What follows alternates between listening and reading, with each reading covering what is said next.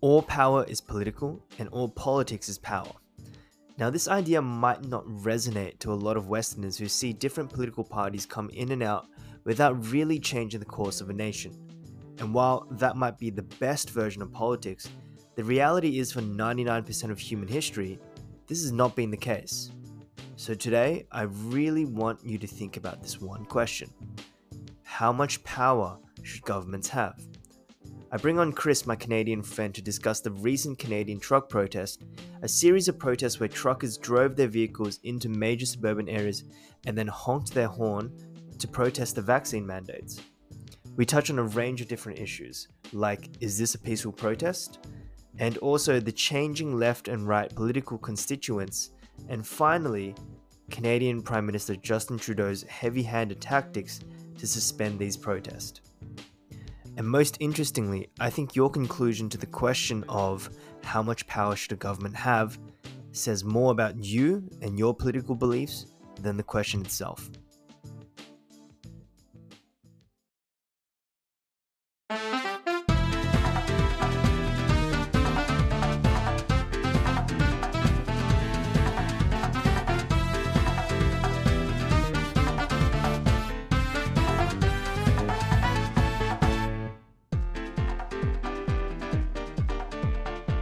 Thing is, who said this? Some politician or theorist somewhere down the line or somewhere before said, never let a good crisis go to waste. and I just feel like that's so true of every po- politician or every government, like since mm-hmm. the history of time. Anytime you can spin something, and, and you know, this is not, I'm not saying this in favor of Russia or in favor of NATO, but anytime you can take a situation and spin it in a way where you get the moral high ground, then you can do something with that moral high ground. Yeah, well, actually, hold on to that thought because that that that segues very perfectly into the truck convoys conversation. Mm-hmm. But but we can we can start from from the beginning of the truck convoy if you want. Absolutely. So the thing is, I haven't seen much news about the Canadian truck convoys for some reason. Okay. I think part of the reason is because Australia and Canada get on good terms. So I think the news in Australia is less willing to point out what is happening. So because of that, I'm actually somewhat unaware of the Canadian situation, which is because I'm such a history nerd and I'm like I watch politic political videos and I watch news all the time. It's actually feels strange for me to be like a little unaware of that situation because I consume so much of this. I I, I think I've got a good I, I think I have some understanding of why it started because you can see similar like nationalist right wing sentiments in other Western countries, Germany, Australia, America, especially, where there's mm-hmm. an populist movement against the government or against government mandates or government vaccines or et cetera, et cetera. And I'm assuming it's similar to that. But what what has been striking to me is just the difference in coverage. And I'll say one more thing about Russia before we we move away from that topic. Mm-hmm. It's I, I was scrolling on social media, and this news article or this post came up where someone said, if only the news outlets and I, am assuming this applies for every news outlet in the world or every, yeah, every nation's news outlet. If only their news outlets covered Yemen, like the famine and this and the war on Yemen, yeah. in the same way they cover the Russian Ukraine. Now, that's not saying for anyone out there who's like, you know, oh, are you supporting? No, no. Uh, all I'm saying is like certain items get unfair or an unequal distribution of news coverage, and taking that, I feel like the Canadian truck convoys or truck riots or protests has been or has not been covered very well. So, yeah, let me throw it to you. When did it start? Is it a populist movement? Is it a nationalist movement as I as I think it is? Mm-hmm. And yeah, please map out the trajectory of this protest or resistance or, or riot so that you know we can understand. Yeah, yeah. I mean, just to touch on on your your last comment once again, like I, I fully agree with, with that the Yemeni conflict, and like it's like I don't know. It's once again, I'm not saying Russia is in the right here, or or, or Russia mm, is, is right to invade Ukraine, but like Russia is not an, an ally of the West, and therefore it makes sense to portray them in an extremely negative light. Whereas uh, America's not not doing the best. Like they're just supporting one side of, of the you know the Iranian Saudi sort of that, that proxy conflict that's going on mm-hmm. there. And wait, sorry, Chris, can I just jump in one more one more thing before I let you take yeah. it away? And on that point, we just want I just want to say anyway that like I'm sure the news would be exactly the same if we were Russian. Like if we were Russian, I'm sure the news would portray the Russian quote unquote enemies in a similar way in the same way that American news outlets portray oh, 100%, America's 100%. like quote unquote enemies. So this is not 100%. really, you know, we're not arguing that a certain news outlet is better, but simply arguing that like each nation is is politically or culturally biased towards themselves and thus they highlight the negatives of, of quote unquote enemies more. I know, and I agree, and and I think like I think Western news outlets are are certainly better than what what they have in Russia. It's just the majority of of my peers, I think, believe that Western news outlets are completely impartial on that. But that's certainly not true. Yeah, absolutely. Yeah. I mean, that's that's just historically and, and just politically impossible. But yeah. Okay, yeah. So on to the trucker contest, or rather, trucker convoys. So I mean, I, I live in Toronto, and there's been consistently every weekend since since the vaccines, the vaccine mandates, the vaccine passports, mask mandates. Um, there's always been people protesting on the weekends. Like every weekend, you have like a small parade of a couple thousand people sort of protesting. And how long ago did that start? When did these vaccine mandates start? Before Omicron, after the vaccines rolled out around, I mean, the first doses rolled out in May, June last year, and second doses and as soon as the majority of people had their second doses, so I would say like midsummer, mid our summer, I guess June, mm-hmm. July. I don't have the exact dates in front of me, but basically what happened was you would not be allowed into restaurants or theaters or anything else could be considered leisure. So drugstores and grocery stores you still be allowed into without proof of vaccination. So this was not left up to the decision of the business owner. It was to be in this enclosed space that's considered non-essential. You need to have you need to be vaccinated. So we had these little QR codes. I don't know if they could you could fake them even probably. I'm, not sure, but they would be scanned and then they would pop up and be like, "Oh, this is your name, this is your birthday," and then you show them another piece of ID and you go in. Mm-hmm. Very, that's very similar to the system that we use. Okay. Can I also ask how yes. heavily monitored is this? Can people fake it? Like, for example, let's just take the mask mandates in in Sydney. It's a thing, and most people wear it, but the people who don't wear it, I think stores have generally just said like, okay, I'm not going to get in a fight with this person. Uh, you know, like a, a, piece of chicken for two dollars, like whatever. So generally, it's like, okay, I hopefully most people wear it, but if you don't, we're not gonna like start a fight. So, how do Canadian stores react? I think it's a similar sort of sentiment, especially probably in smaller town Canada, but in I would say in Toronto where and like in bigger cities where think people are most mostly left leaning since this has become a political issue people generally just do comply Pe- people comply and and therefore there doesn't need to be this sort of conflict sometimes yes i'll see people with the mask not over their nose and over their mouth mm-hmm. but like and, and obviously you, you can't ask the underpaid like the underpaid cashier to call him out and tell him to put his mask on. Like, no, he, exactly. She's not putting her life on the line. He, like you know, yeah. so hundred um, percent. yeah. So I mean, like, and I told I totally get it. It's, it's like whatever. And these, and even then, in, even in terms of like small businesses, often all have been in restaurants where you know I, I come in late to join my party, or like my friends get there first and I come in late and they don't end up checking my vaccine passport. Okay, like it, it they're not super strict on it, but like mm-hmm. when they'll at least make a show of it. Yeah. So so I guess to carry on. So like they had this, they had these sort of mandates, and then and then there started to be protests. These were just like little parades, very organized, quite civil actually. Oh, very civil, I would say. I mean, the reporting on it was very was generally like negative, like oh these are like silly people doing their protests, but.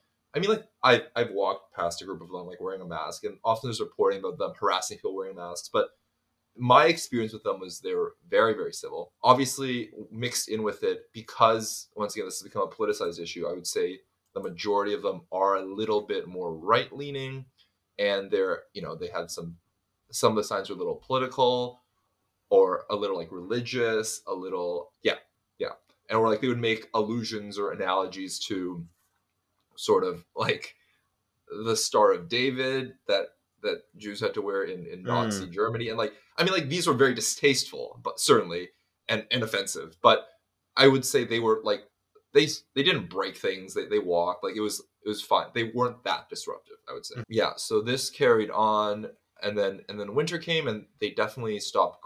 The parades definitely went on less frequently. And then I'm actually not fully sure when the convoy started, but late January. Late January, I first heard wind of this. One of my friends is from an industrial part of Ontario, where that's where his hometown is, and he mentioned, "Oh, the truckers are coming," and he like sent a few posts oh, there. the truckers Posts- are coming. yeah, like a- yeah. That's like a movie uh, tagline. The truckers are coming. no, because and then we had like we were talking about it quite lightheartedly because the we're like, oh yeah, well, well, what can you do if you have a bunch of trucks roll into the city? What can you do? This is like this is a pure display of force, and it's they're not going to be able to do anything, and Mhm. that is that is what happened. The basically towards the end of January, all these trucks moved into Ottawa. I'm looking. Wait, can I just confirm? Is Ottawa the state? Okay, Oh. so we have we have provinces in Canada, Mhm. and Ottawa is the capital of the of the whole country, but it's in Ontario, and Toronto is the capital of Ontario. Oh my god, my brain just exploded. Okay, okay, Sorry, okay, can you say that one more time? No, no, no worries. So each province has their capital, and each state, and sorry, each province has their capital, and the country has a capital. Okay. So the the capital, the nation's capital is Ottawa, and it's located in the province of Mhm. Ontario, but Ontario's capital is Toronto. okay, that is Yeah.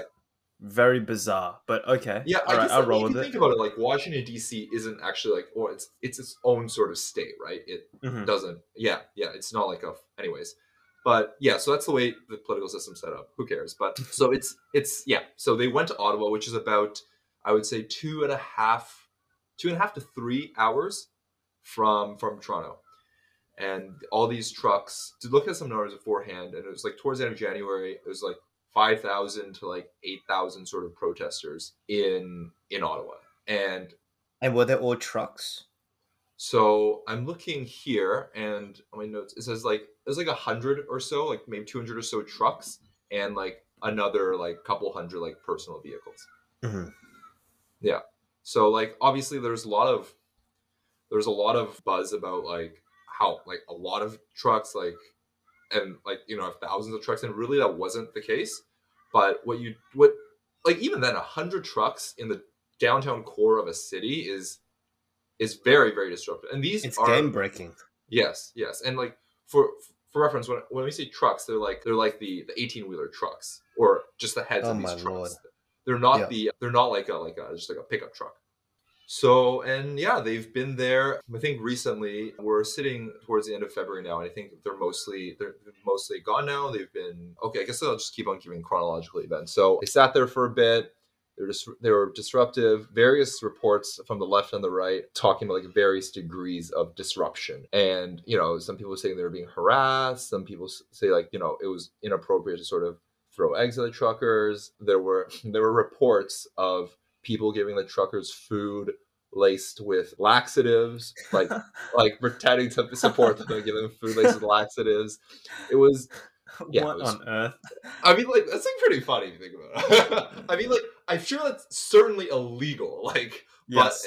but but I, I don't know. You can sort of tell where my politics lie on this. But but and then at a certain point they moved to they tried moving to, to Toronto as well. But the Toronto police were prepared this time around. They cut off access to many of the major roads. So it definitely was not as disruptive. And then so I guess they the bulk of the effect was in was in Ottawa. There was also some in Alberta. And yeah, yeah. So I guess the the reason, the official reason for the protests was they were truckers and they were upset that they needed to be vaccinated in order to cross the border. Which, Okay. if you think about it, already doesn't make that much sense, right? Because, sorry, go. So the the question I wanted to ask is, and so much of this is just a dispute of sources. I, I think we touched upon that at the beginning of, of this mm-hmm. podcast, but what I've read somewhere was the truckers were against vaccine mandates because, you know, the usual right argument of, and when I mean right, I mean like right wing argument of Mm-hmm. government overreach. And along with that, there was the other point that apparently the truckers, when they crossed the border and returned, needed to isolate. Is that true? Or is Um, that a fabrication? I have, to the best of my understanding, that is not the case.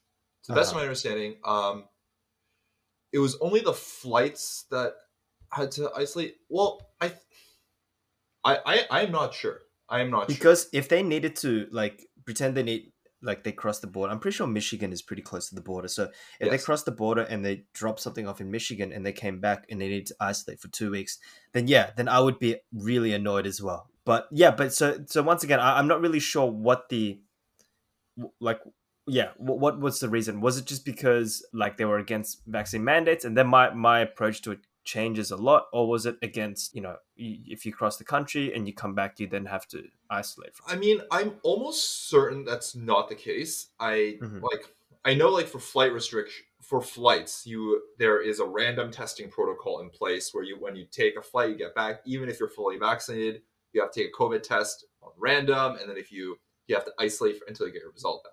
But I Mhm. don't think that is in place for land crossings, and I certainly don't think that's in place for truckers who are like who are essential in doing their job. So I don't know. I might have to eat my words, but I I'm almost positive that's not the case.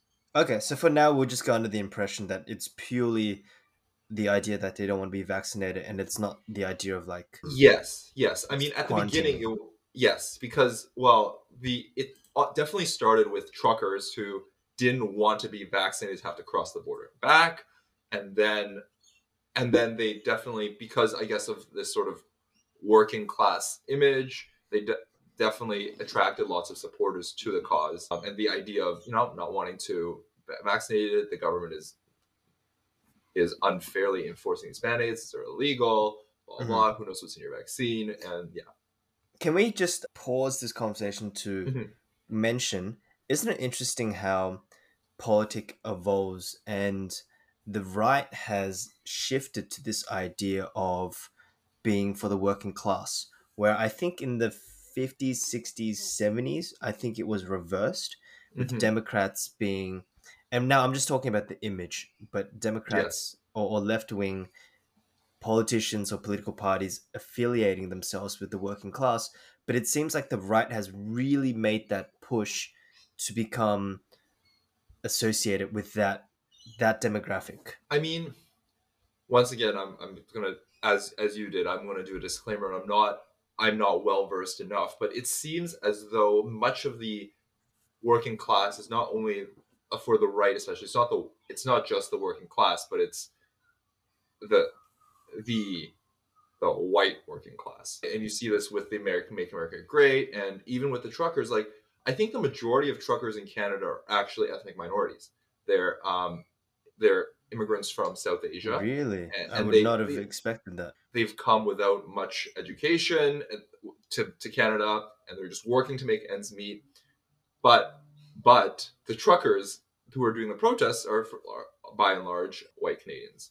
hmm And like and yeah, so So, can I ask how paralyzing was these protests? So they would come into the the city and then they would just blast their horns for a while. Now, firstly, how how uh, annoying was it? Did you you know catch? Did you hear it? And things like what did the police or government or forces do in order to disband this? And, and what is the and third question, and I'm throwing a lot at you. What is the public like? What does the public feel about this protest? Are they in favor? Are they sympathetic? Like, is can is Canada divided? Okay, yes, these are good questions. These are- so thank you for providing structure. So first, disruptive. I'm in. I was once again, like I mentioned, I'm in Toronto, not Ottawa, and I think it was definitely much more disruptive for Ottawa because the Mhm. police were not prepared and they managed to clog up basically all the major roads. So ambulances had trouble. People couldn't get to school. People couldn't, couldn't get to work. Mhm. Um, for me in Toronto, there were a few weekends when I could hear the horns, and it was very interesting. It, it was like it was like I wake up in a movie and like you know th- there's like or like you know the opening of La La Land when like people are like I don't know if you've seen La La Land, but like I have like, seen La La Land. okay, the opening, like another day of sun, where people are like blasting their horns and they, it breaks into a musical number. Like that's what it felt like. It felt like there were all Uh-huh. these hordes that was going to break into a musical number. But that was only for a few days. I it was not disruptive for me except for the horns for a little bit. So so that, to answer your first question, for me certainly not. For the people in Ottawa living in the downtown core, probably a lot more than for me. To your second question, police response. This is it's interesting you should mention this because once again, depending on your political affiliation, people are quite divided on this. The the left is is enraged that the police were not deployed sooner. Oh, this is an example an exemplification of their white privilege. You know, if this was a bunch of racial minorities protesting, honking their horns, they would have been gunned down so soon. And the Mhm. right is, oh my god, I can't believe you're not letting us protest. It's a peaceful Mhm. protest. It's you know the both sides of the that really brings up a good question of like what classifies as a peaceful protest because it was technically peaceful but good lord it would be annoying if you if Yeah. people were just like blasting their horn like all the time so I- Yeah. I, guess it it depends on what you classify as peace and obviously the political divide which is quite prevalent in a lot of western countries the left would see it as maybe not violent but like but moving towards annoying or you know disruptive and Mhm. the right would see it as oh it's completely peaceful right i'm not punching anyone i'm not insulting anyone i'm i've just decided to blast my horn for the next 18 hours right. so Right. I mean, I guess I'll I'll quickly finish the piece on the police response, and then Mm-hmm. I'll go I'll go into that. And I guess there is a certain there was a certain degree of difficulty in removing these sort of trucks from Ottawa as well. Once they were Mhm. in, it was it's very hard from what I've been reading online to remove like like a semi. Like Mhm. there's the air brakes are like on by default. There's specialized equipment required to remove them, and in addition, these these towing companies don't want to be in the bad books of these truckers. mhm. So Mhm. there was definitely a lot. There were definitely barriers to moving these trucks, and I don't think it's fair to necessarily entirely laying the blame on the police and like saying the police response is lax. But yeah, to, to your point about a peaceful protest, it was actually interesting. I was having a, a discussion with my father about this, a brief discussion, and I'm like, oh, you know, what do you think about the truck protests? He's like, what do you think? Well, I'm like, oh, they're kind of silly. They're kind of like annoying, and like I mean, I, I don't really talk about politics with my father that much, but like completely unprompted, my father was like, well, you know, they're like honestly largely peaceful. You can't like let your like Black Lives Matter protesters protest, and like just because these guys don't agree with your politics, you're against them. And I'm like, well, well, like that that's kind of true. Like, I mean, yeah granted, I'm still very much in the camp of okay, you know, like there's one that's right, one that's wrong. Um, like I don't believe like I think there's definitely an affiliation with like further right, like with far right groups, neo Nazis, with the sort of trucker protest. But by and large, the, it is just angry people who are tired of the vaccine, man, tired of COVID. They're fed up. I, I don't think their energies are being spent appropriately, but uh, by and large, they're mostly peaceful. They are not destroying that much property. Like, I don't know, if you form a blockade at a pipeline, I'm sure i- it's very disruptive for the people who are, who are there as well, right? Like, so, I, I mean, on at a very, very high level, sort of theoretical view, like, I, I find that I'm more and more inclined to believe my to agree with my father, and like, yeah me too perhaps I think I think the sort of police reaction and definitely the invoking of the emergencies emergencies act was was definitely a little bit of an overstep. Yeah, that's a great segue because now, once again, this I mean, this is this seems to be the primary conflict of of this podcast, which is like, what source do you get your news from, and how reliable is it? But I was reading some sources, and apparently, Trudeau wanted to like stop or like track them down, but but more than that, like apparently stop their pay or something. Yes, Is that freeze, true? freeze their bank accounts. how that i mean to me that just seems so Yes, so yes. authoritarian it's just such an overreach No, no, because and even even you know uh, even if i disagree with their their politics i just feel like once you allow this then this weapon this tool can then be used against for example protest which I'm more in favor of, like climate change protest, for example. Yes, yes. So, yeah. So on that note, so what Trudeau did, well, I mean, before even before before invoking the Emergencies Act, what happened was Trudeau did there was a, like a GoFundMe, and they were they had worked to sort of block that and to and i'm not i think it's it's i'm a little unsure about what about the legality of that like i mean gofundme is sort of as a private company the government Mhm. sort of issues it they probably have their own mission statement which like you know which sort of can they can use to weasel their way out of these sorts of things Mhm. but yeah so what happened was in, in middle february trudeau sort of like i guess the word would be like invoked called upon the emergencies act and which is which is funny funnily enough has only been invoked in peacetime one more time prior to this which is by his father the other Mhm. trudeau like trudeau is Mhm. like a little bit like the kennedys they're like a little bit of during during a separatist crisis in in like the 70s so they which and it's normally like for emergencies for wartime so it's the it's the second time it's been done during peacetime yeah so the which Man, allowed I, them I, yeah I, I just I can't imagine how much ammunition this would have given the right for Trudeau to do this. There would have been like tyrant. Actually, I saw what's her name. She's like a pretty. She's a very right wing, almost uh, reactionary. And once again, there uh, I've revealed my political affiliation. Candace Owens, I believe that's her name. She oh yes she called Trudeau like Hitler or something because because he invoked this emergency act. So I I feel like the right just exploded when he did that because once again government overreach. I certainly think that was an overreach. I I mean, perhaps I once again I'm not well versed. Perhaps there's no other way to authorize the towing of trucks.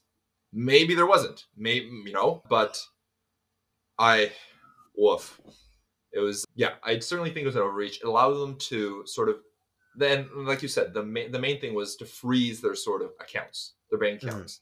Mhm. And I think this is, like you mentioned earlier, on the point where, where things that can be, what would you say, no good crisis should be should go to waste. Mhm. Mhm. Like I think this was, this was kind of this is kind of it. This is like this is sort of sets a precedent, where they can now freeze bank accounts and and which is very very very damaging especially in this new sort of digital age where where everything we, we i don't know i carry like 100 bucks cash on me i have another like 100 at home i have like 100 on my pillow because like, 'cause it's just like you know but like that's Yeah. it like i have like 400 Yeah. bucks of cash all the rest of it sits in the bank Uh-huh. and like and how are you it's not that you like it's not just that you can't you know you can't buy a truck to protest anymore but like how are you gonna get billboards or like little little boards to to put your slogans on how are you gonna get Mhm. megaphones how are you gonna Mhm. eat like it's it's very if the government can shut down the bank account of anyone that sort of in this case disagrees with them or show has like a large sort of dis- display of disagreement then this is certainly like it is very frightening for me Well, can, can I ask, did it actually happen? So Trudeau Mhm. mentioned it, but but I never saw reports or news articles of them actually freezing bank accounts. So did they actually go to the extra step and implement it? i'm i'm not, i'm not sure but i'm well not for i'm not sure for the majority of the truckers but i'm sure for the leaders they definitely did have their bank accounts frozen hmm And the reason why I was interested in this news story was firstly, I was interested in the fact that I wasn't getting like much political coverage on it, and that itself brings a lot of like questions of bias or you know which which side you're quote unquote affiliated with. But more than that, I think this is just such a interesting segue into much larger questions. So, for example, even the thing you brought up with GoFundMe, should the government and I don't have an answer, but should the government have the right to like stop a private company from dealing with citizens? So should, can the government like rightfully intervene? And on the other hand, I I can see I can see sometimes when the answer is yes. So for example, if ISIS set up a GoFundMe, I would Mhm. understand the government stepped in. And on the other hand, if someone did something, I guess, less abrasive, aka not terrorism or jihad, I can see the government intervention being too much of an overreach. So, and that's what I find interesting about politics. In many ways, it's like philosophy implemented on a social and practical level. And where you stand on things like how important the government is, or should we have less government, or individualism, liberty, etc., etc., would define how you react to these these events. Mm-hmm, mm-hmm. Yeah, yeah, I, I, can I can certainly agree with that. But your initial question was on the GoFundMe and what I think that well, should the government be allowed to sort of dictate who mm-hmm. does business with whom, right? I think, I mean, once again, this is the, I guess the difference between Canada and, and, and the United States of America, and I'm I feel like Australia is maybe a little closer to Canada than the than the United States on this aspect, but like in Canada, there certainly is the government is given a little more power. The like freedom of speech isn't as strong in Canada as it is in the States. I, I would assume similar similar sort of constraints happen to like freedom of association uh, and like assembly and such. And like the the Canadian version of we have like a Charter of Rights and Freedoms, which is similar to I don't know Declaration of whatever whatever whatever document they have in the states, and there's there are certain guarantees, like you you have these fundamental freedoms, but there's also there's also a like an application and citation. There's the these have limitations. These have limitations when they infringe on the rights of others or when they mm. are they are causing xyz harm so and so i think in in the case here where the government is for the gofundme case i think i'm not sure if it was necessarily an overreach. Um, i think that doing business in canada you have these rules and i think i think i think it's acceptable. I think mm-hmm. that i think the gofundme to me it was acceptable that and the the, the, the company also chose to abide by sort of Canadian rule, Canadian laws mm-hmm. in this case. So overall, if we were to sum up your position, you were more in favor of, or more willing to accept the government working with GoFundMe to shut down the the GoFundMe for truckers, but you were not in favor of government shutting down or closing bank accounts. Yes, yes. I, I mean, I view one as sort of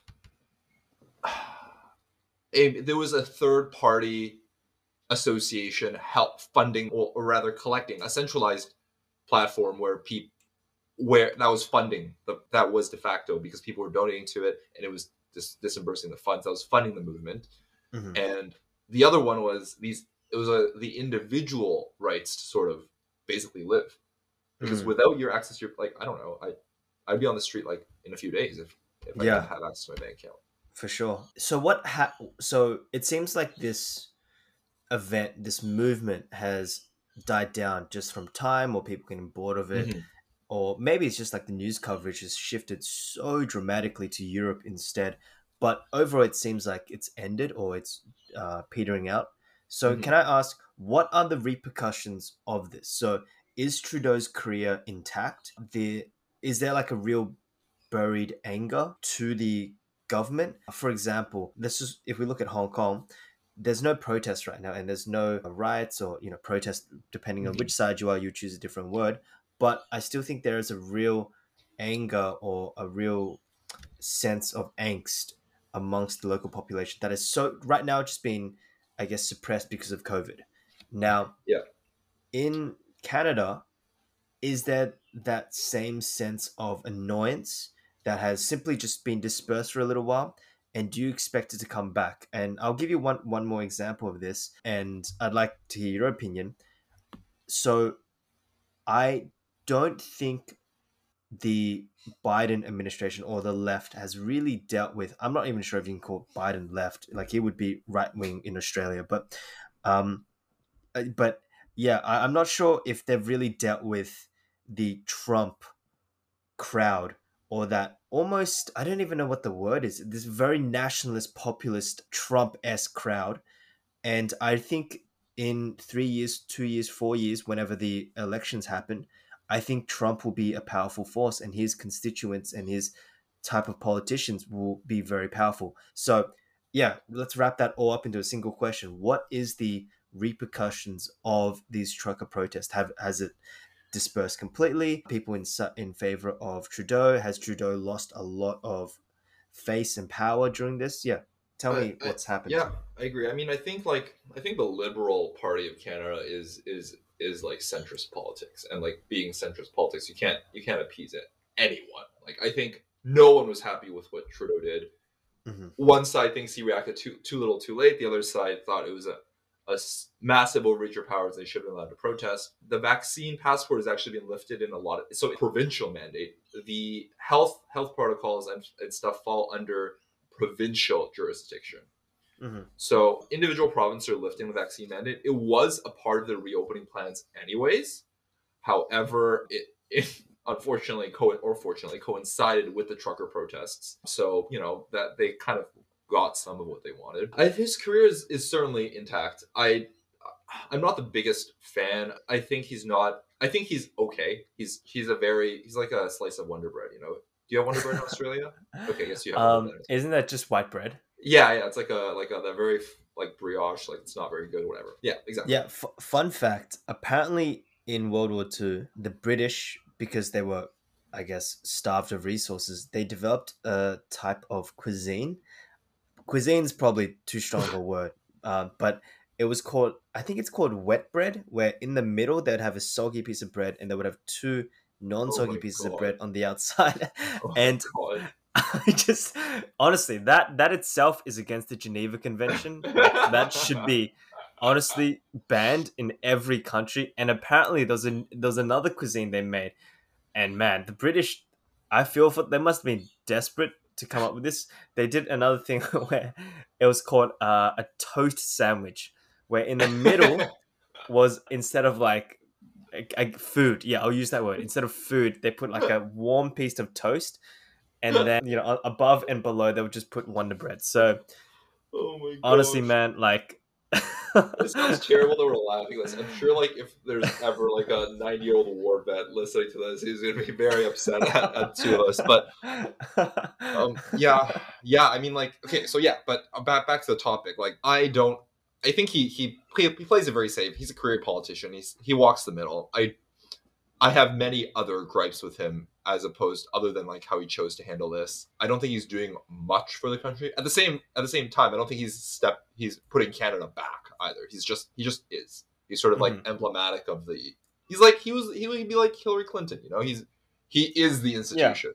Yeah, yeah he is the institution. Yeah, yeah, yeah. Um, but so to answer that point, that and then onto the sort of hidden anger. Yeah, I'm I'm actually glad you sort of met, brought up the Hong Kong piece too, and it's and I, I view it all in a similar sort of vein, right? It's if people are happy, they have less time to think about this sort of stuff, and mm-hmm. I don't I don't once again I'm not saying China should take over Hong Kong right now immediately, and like the Hong Kong people are silly to protest, but the the the people protesting Hong Kong are are effectively doing so a large part because they don't see any any future for, for them in Hong Kong. They don't see any opportunity for them to grow. They Hong Kong's a terrible capitalist society where like the person who runs Hong Kong is called their chief executive. Like they mm-hmm. it's just they they don't they're never going to be able to afford real estate. They work for pennies, live in coffin apartments. And so mm-hmm. they're rightfully mad. And of course, the China China overstepping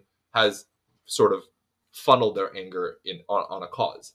And I think Absolutely. it's similar with the, this this trucker protest. It's similar that, in America as well, by the way. Yeah. Like if you look at the Trump constituency, I've used that word three times, by the way. I'm very proud of myself. But if you use, if you look at the people who vote for Trump, they come from the Rust Belt. So, and he would appeal to them by saying like, "I will get back your manufacturing jobs."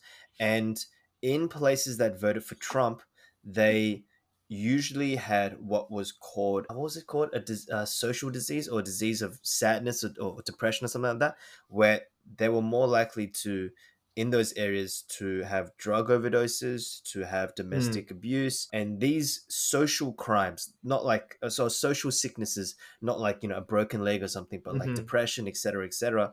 And I think that's why a lot of people, and this applies for the Canadian truckers and Hong Kong and, and stuff like that, they voted for or they participated in these these movements disruptive because I think the status quo was not working for them. Now, once again, as you as you rightfully said, that's not to say that like I don't think the Hong Kong people had no right to protest, but simply mm-hmm. that you cannot remove economics from any protest. It really is the underlying factor or a major factor or a minor factor, but but definitely a factor of a lot of these protests and a lot of these movements. And I think the truckers were upset or in Canada about the economic situation and how a lot of the the money is being diverted to like or in America is diverted to the coastlines and to certain mm-hmm. occupations like software development, et cetera, et cetera.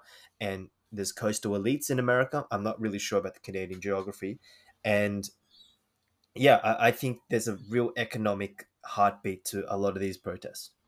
Yeah, yeah. And likewise, like what you said about people without really that that are just angry because they don't see much hope, they don't see much opportunity. I I I personally didn't think that this population maybe it's because I'm a I'm a seaboard elite, I guess. I, I, don't I didn't see that this existed in Canada. Like certainly certainly I think Canada is does have a certain degree of inequality. I don't know if you've heard much about it, but but housing is inexplicably expensive in Canada. Like realtors in Canada eat so well. It, it's it's absurd.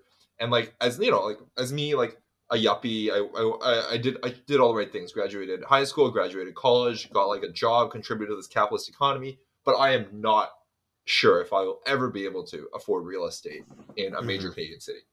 Like I, I did all the right things, right?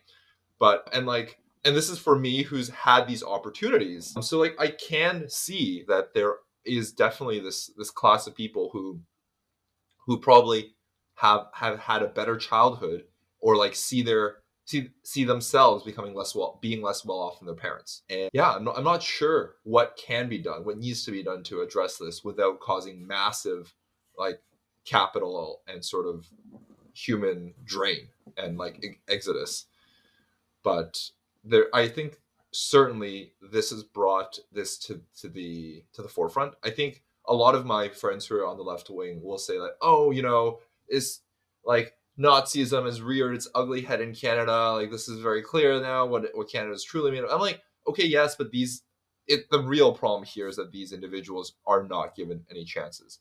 And like I don't mm-hmm. know this this as I'm listening to myself say this, I feel like I sound so patronizing, but like but that that I think this is the problem here that the the economics are broken. This sort of pretty still pretty capitalistic model is not adequately providing for enough for people. People can't get retrained. Well, the there was a there was a famous article or sentiment that just said, "Oh, truckers or manufacturers, we'll just retrain them to be IT professionals." But in reality, that's not true, mm-hmm. right? That's just not a workable model. And what, what, what did I want to say about the trucker situation? Like, would they really be protesting if they were earning the salary of like you know two three times the salary? Probably not. Like a lot of this to me is discontent with their situation. And then, as you said, in the Hong Kong situation or, or in the Canadian situation, the government does something or someone does something and it triggers a lot of this this anger. And this is something that I've thought for a while. And to me, I differentiate between what I call left and liberal. And liberal to me is all, almost, uh, and I might be using these words uh, differently, or, or you might see them differently, but to me, a liberal is someone who wants to keep the status quo, but but when like Ukraine gets bombed, they'll just change their flag to like Ukrainian colors. And to me, like there is a lot of push in the left for like representation, which you know uh, there, there are things I, I do like, like representation. You know, it, it it's nice to see someone look like me that's not like a joke on TV all the time. Mm-hmm. And there are other things like, you know, women's issues and, and like there are a lot of things I support on the left. but I feel like the a lot of the left has become liberal in the sense that they are still very supportive of the economic uh, situation, the economic reality, and to me, the genuine the genuine distribution of power is about economics. And until you really distribute economics, things like trans movements or Black Lives Matter or or even just pro environment rallies, all this stuff, you know, against child labor, all this stuff is it's really just a facade until you deal with the, the core issue, which is to me economics. And it's almost like the part of the left has really diverted their energy into uh, virtue signal- signaling with these like displays of like allyship and stuff, mm-hmm. which hey, I'm not against. I'm not against it, but it, to me, it doesn't target the real issue, and it's almost like the left gave up on like dealing with this capitalist structure, and they're like, okay, we can't deal with that, but we can give you flags. We can put you in TV more often. We can, yeah. you know, shout your name a few times. Like, yeah, that's that's what I think. What, what do you think about that? I think I agreed with your original definition, and I think I would expand the definition of liberal to sort of leftist agreements and policies, but under the under the capitalist framework. And I would say anyone who is actually leftist has at least some bones to pick with with capitalism as a whole. And mm-hmm. like, yeah, but yeah, like I I've read somewhere that like I know it was like a like a quippy little tweet. It was like environmentalism without economics is just gardening. And like yes you, you mentioned this last time. And yeah i, okay. I agree 100% it, it, like it lives in my head a little bit. I think about it you know? I'm like um but yeah i think a large part of these problems are economical. And like but this is this is where i stand. My problem is like it's very easy for me to sit here in my like you know coastal sort of apartment working my office job be like yes well the system's broken this is not going to work that's not going to work you know, like, but you really shouldn't make a big protest anymore because you can't burn it all down, start from scratch, like, mm-hmm. and like not also just take up this all the space, but not not really contribute any sort of ideas mm-hmm. or mm-hmm. any any sort of like action. But yeah, so I I I I am very aware that like like sort of just sitting in my armchair and and and, and talk, repeating these sort of political statements is, is one thing. But yeah, I, I fully agree with you. I think that there needs to be something done at a fundamental with how how wealth is redistributed, especially mm. in these sort of countries where, yeah, where there's this underclass that can't be trained to do these jobs and no longer feel like they're contributing to society. And just for the audience, or just you know for you, I'm not against all facets of capitalism. I actually think we need some economic competition in order to like help the country grow, help our country grow. And even if you look at China, on it was very very poor until they adopted some aspect of mm-hmm. capitalism. Mm-hmm. On the other hand, I think if you veer too heavily into either direction. So if you go complete communism slash socialism, okay, I'm not that well versed on like communist ideology or like socialist ideology but apparently like peak communism if you could even get there was like there would be no government. But hey i just haven't seen that aspect of communism in in, in practice so i'm gonna play and I'll, I'll talk about communism or socialism through what has historically happened where mm-hmm. the government redistributes a lot of stuff. I, I think there's benefits to that. There's also negatives and capitalism there's also benefits and negatives. So i think there needs to be a, a, bit of both. And I think if we just look at America during the 40s and 50s, yes, they had a lot of heaps of racial gender problems, like just heaps, like a lot of other mm-hmm. countries, mm-hmm. but their government and their economic system was a lot less broken from from what I've heard and what I've read. So yeah, yeah, it, it just feels like um it just and, feels like LARPing. Well, I'm not sure if you know what that term means. Live action role playing. Yeah, like yeah. Where where liberals, you know, like boba tea and, and you know, oh, like you know, we'll we'll put your name on like a Starbucks coffee, but really the main issue is distribution. Or when what was it when Amazon came out and said like like we support like you know mental health or something like that, mental health week, and It's like you don't even let your, you know, Bezos doesn't even let the employees, yeah, go to the bathroom. Like, but Yeah. virtue signaling is it's effective to the coastal elites, to the liberals who who don't want to change the system but still want the morality.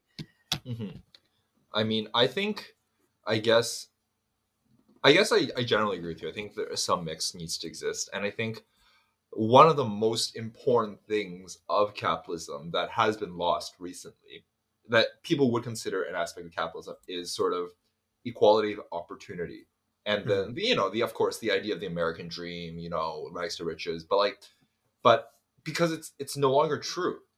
It's complete it's no longer true and and the people no longer believe in it.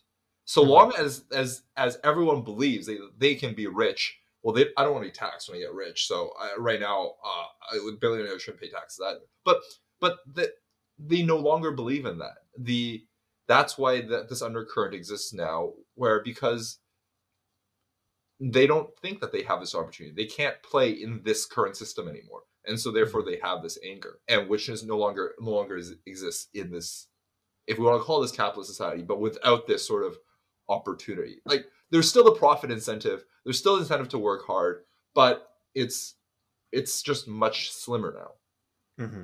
For sure. So, does that mean for the next Optimus Prime movie, can- Canadians are going to be like mad triggered for the next? my gosh. I- They're like trucks on TV morphing into robots. oh my lord! it's funny because those are the things that are going to be taking away the jobs of the truckers these robot trucks Hey, um, thanks for this, Chris. Uh, I really appreciate you jumping on. Uh, Like I said at the beginning, every time you come on, it's like politics, like global economics.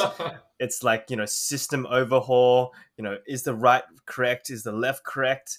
And mm. when I'm you know talking about podcasts with my other friends, like I've got a few lined up. Like the next podcast I'm, I'm doing with my friend is like, so what do you think about Studio Ghibli? It's, so, it's so sweet and pleasant, and every time you come on, it's like, it's boy. like, uh, what is happening in Ukraine? Has has the Russians overstepped? so yeah, but hey, man, I, I really appreciate. I need someone to talk with, talk about the serious stuff with, Mhm. and not only to provide the French, the the few seconds of French at the beginning, you also provide that. So yeah, I really appreciate um, you jumping off, But do you want to say any any last words about the situation in, in Canada? Anything else that I guess we should know about the truckers, or are you good and we, we should wrap it up?